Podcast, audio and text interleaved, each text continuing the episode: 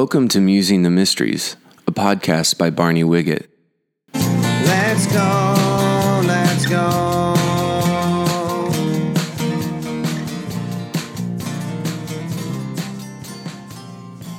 Okay, well, welcome back to part three of our discussion of Outer Circle Christians. We're basing our thoughts on Luke chapter 15, uh, verses 1 to 3 that say, Now the tax collectors and sinners were all gathering around to hear Jesus, but the Pharisees and teachers of the law muttered, This, this man welcomes sinners and eats with them. And then Jesus told them this parable. In fact, he taught them three parables, all about lost people a lost coin, a lost son, a lost sheep. In each case, those who cared to uh, went out and sought these lost coin, sheep, and son, which represent lost people, marginalized people in each case. I've been using uh, this uh, kind of metaphor of a merry-go-round and how children play the game of going faster and faster on a merry-go-round, but then resisting that centrifugal force, pushing them outward by fighting their way to the center.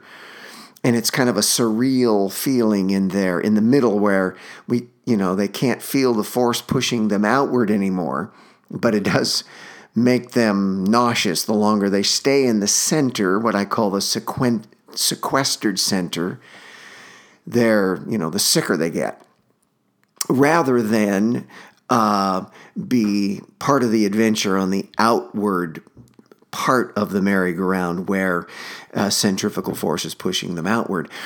and so this kind of illustrates how Jesus compels us to the outer edge, you know, away from the center of our own little world and invites us to join him on his quest to heal a sick world and and, and but we tend to isolate and insulate ourselves by moving closer you know to the center where we feel safe.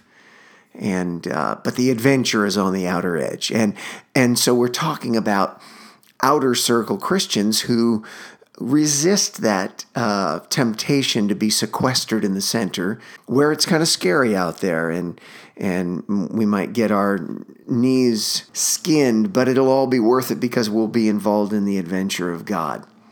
Now er, in the chapter before jesus taught twice in luke 14 how we ought to take care of the uh, the poor the crippled the blind and the lame and uh, invite them to the dinner, to to our world. And so, in each of these parables, uh, the first one being the uh, the parable of the lost sheep, and Jesus is our you know, outer circle seeking Savior. He leaves the 99 and goes after the one. And he makes the point about the, the, the celebration that happens as a result of Jesus being that kind of outer circle seeking Savior. And then the next parable, third actually in sequence in Luke chapter 15, but is the lost son that shows us the way the Father is. And uh, I said that the Father loves outer circle sinners and wants his family to love them too. And of course, the older brother objects, and that's a picture of the Pharisees and religious people who, who really don't want to include these, you know, dirty, stinky people from the outside world into our uh, lily white churches, you know. Well, the third parable is what we're about today, and that's in verses 8 to 10 of Luke 15. It goes like this Suppose a woman has 10 silver coins and loses one. Doesn't she light a lamp, sweep the house, and search carefully until she finds it? And when she finds it, she calls her friends and neighbors together and says, Rejoice with me, I have found my lost coin. In the same way, I tell you, there is rejoicing in the presence of the angels of God over one sinner who repents. Now, so in the first parable, Jesus is the shepherd uh, that goes after the, the one lost sheep. In the second parable, the father of the two sons I think represents the Father God who uh, receives his recalcitrant uh, son back into his arms and into the family. In this third parable, I'd like to propose to you maybe a little bit of an outside the box idea about how to interpret this parable, but maybe the Holy Spirit is represented by the lamp in this parable. And that would mean that the woman who lost her coin would be us, the bride of Christ, the church. And we are out looking for our lost coin, which would represent lost people in this one. So eh, just, you know, kind of bear with me here. I'm saying that the church works in collaboration with the Holy Spirit in his hunt for the lost coin. And that would correlate with uh, the last chapter of the Bible, uh, Revelation 22, where it says, The Spirit and the bride say, Come. The Spirit and the bride. So the Holy Spirit in harmony, I should say, the bride in harmony with the Spirit are calling to lost people come come back to God. So we do the proclaiming part and the Holy Spirit does the persuading as we harmonize together in our call to the world to come. So in this case in this parable uh, it says that she lost one of her silver coins. And if you think about it, you know, that's what people are to God priceless coins, rare coins. He's a collector of costly coins. Each one is is particularly rare to him. Uh, it, each one may be worn and hardly recognizable, but precious to him. See, like a coin lying in the dust, it doesn't do anybody any good. It has intrinsic value it still has stamped on it the image of the king. Does that make sense? It's still it's lying in the dust and it might be worn that image might be worn but still that image of the king that its creator is uh, hardly recognizable but is still there on this lost person lying in the dust and until it's found and restored to its rightful owner it doesn't benefit anybody so that's the silver coins. What about this lamp? It says, doesn't she light a lamp so that she can see? In the same way, I would say this that we need the Holy Spirit's help, being the light, this lamp. We need the Holy Spirit's help to find trashed, uh, yet treasured people. And He empowers us to bring them back to their rightful owner. Yeah? So what, what, what exactly do we need the light for?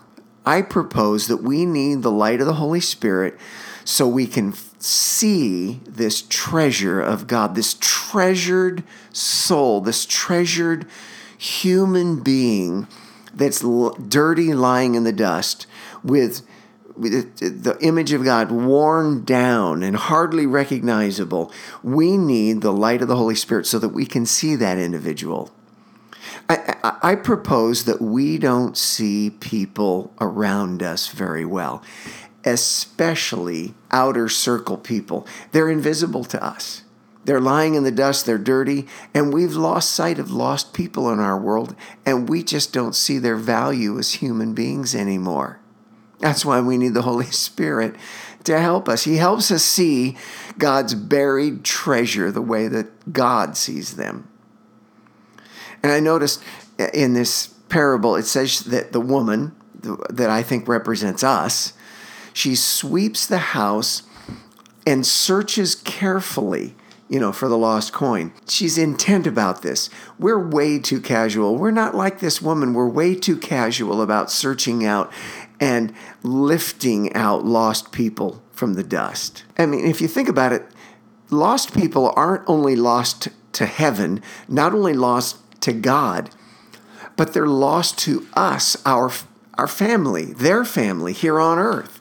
And we miss out as a result of their lostness.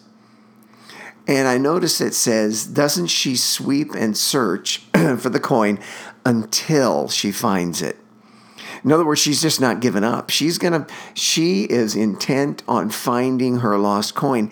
And in the way, how that represents us is our search for lost people. I think we just give up way too soon. We're just too casual about it, and, and we don't have enough patience uh, regarding finding lost people.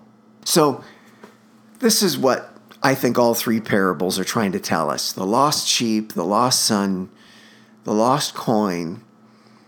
Uh, I think it, I think Jesus is saying instead of fighting your way to the sequestered center, let the centrifugal force of the Spirit push you outward to compel you toward the, outer edge of society and away from the center of our, you know, own little world here.